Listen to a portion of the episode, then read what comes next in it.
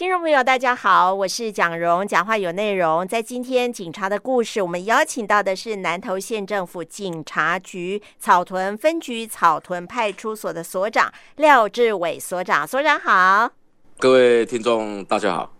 今天所长要来跟大家分享的，就是发生在辖区的一起交通事故而引发出来的一件好人好事。不过，我想先请所长来跟大家讲一下，通常在接获到事故的时候，我们远景的处理方法。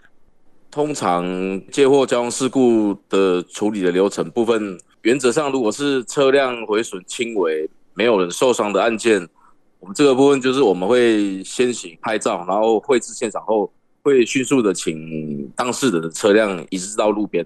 如果有人伤亡需要采证的话，我们会通知侦查队的监视人员来到场采证，之后才进行现场的车辆的移置。在事故当中啊，有人受伤嘛？哦，一定就是直接送到医院去了。可是我们如何知道他的身份呢？对对。如果说当事人清醒，由他本人来告知。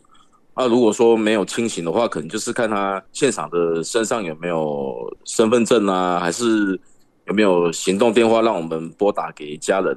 如果说进一步话都没有的话，我们可能会利用就是我们的人脸辨识的部分来辨识那个伤者的身份。九月份的时候，我们草屯派出所的员警，他们就是在处理一起交通事故的时候，发现到这位当事者，虽然说他清醒，可是他因为患有这个所谓的我们现在讲的失智症，所以是不是要了解他的身份有点困难？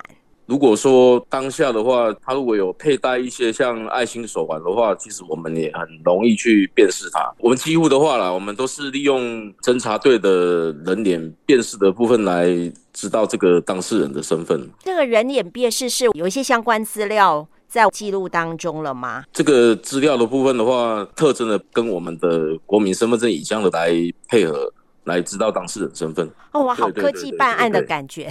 就是我们身份证上面的照片的建档资料来比对这样，然后比对出来就可以找到说他的身份了。对，当事人的身份，但是他只是说可能百分之九十还是百分之八十的特征符合这样子。接下来我们就要请所长跟我们讲，就是发生在九月份啊，在我们辖区的这一起交通事故，然后这个当事者是一位失智症的患者，来龙去脉是不是跟大家分享一下？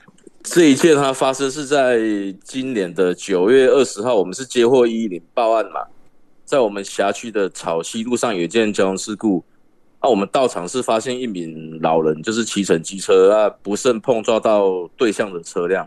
啊，因为现场的老人精神状况也不太好了，而且因为当时天气是蛮炎炎热的，所以我们先将这个老伯伯的先载回派出所。我们在过滤身份的当下，刚好我们辖区的星光派出所有发布一件紧急协寻人口。刚好比对他的身份，才知道说他是刚到星光派出所报案的协寻人口这样子。怎么那么巧？就是说刚好他们发这个紧急通知，然后我们刚好又找到这位当事者，就对了。对对对对。所以就完全没有浪费掉一分钟。对，就时间配合的很恰巧。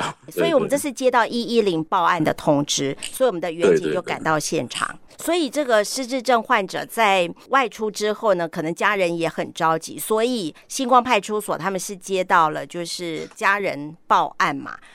对对。好，那所以我也请教一下所长，如果像这种情况，家里真的有人走失，通常我们就可以在什么样的时间内去报案？派出所啊，这里可以去协助的。这个部分我建议的话是请家属就是立即到我们派出所来报案。报案的当下，就是尽可能的提供一切的资讯给我们警方，就是报案他的电话，因为他手机电话，不然我们可以马上立即实施及时的定位。然后还有使用的车辆，我们可以马上过滤他的车辆的行进的记录。那如果像是家中有失智症患者的话，通常他比较容易就是哎自己就出门了，不知道怎么回家，所以会建议家人是不是在他身上要放一些什么东西哈？真的，如果我们警察找到他，也比较能够容易联络到家人。对，我们这部分是建议他身上佩戴一些类似身份识别的手环这些物品。其实分局的侦查队这边也有提供，就是自愿性的指纹建档来，就是防止他以后还有再次走走失的情势。所以我们可以带家中的，比如说失智症患者，主动去。哎，我们分局的侦查队直接到分局的侦查队，然后建立指纹。如果家中有失智症患者，照顾是一件很累人的事情，所以大家不妨呢，也可以带着他们到各个派出所的侦查队去做这个指纹建立的档案。我觉得两位员警哦，就是接到报案去现场处理，然后又快速的把这位长者呢，呃，送到我们派出所休息，然后又刚好发现他就是呃另外一个派出所要找的人。我觉得远景他的思维的敏锐度跟处理的速度掌握的很好。对，我们俩同仁他很积极啊。草屯派出所的同仁陈胜敏及林义安，当然这两位同仁他是平常在我们派出所就非常的积极。处理事情也很勇于认识这样子，嗯，所以要给他们按个赞，有按一百个赞，我真的是太抠了，只按人家一个赞。所长说要按一百个赞，这位当事者的家属，他们听到这个消息的时候，他们有没有很感动？寻获之后，他们我们有通知他家属部分也是马上的到我们派出所，然后把这个老先生领回了，嗯、啊，他也非常的感谢我们。所以有时候这个情况不会只发生一次，有可能他下次还是会走出来。呃，我们在开车啊或骑车的时候，发现到有一些长者呢走路呢可能比较不稳，或者是哎你觉得他有点彷徨无助的时候，其实都可以协助他们。呃，像这种情况的话，我们是不是也可以跟主动打电话跟警察局报案说，哎，我们看到有一位长者在路上走，其实怪怪的，可以请求帮忙吗？当然了，这个部分我们都为民服务这样子，所以我们只要打一一零就可以吗？对，打一一零就可以。今天非常谢谢草屯分局草屯派出所的廖志伟所长跟大家分享，呃，派出所里面两位热心的员警啊，在处理交通事故之外呢，也能够帮助一位长者回到他家人的怀抱。谢谢所长，谢谢谢谢谢谢谢谢。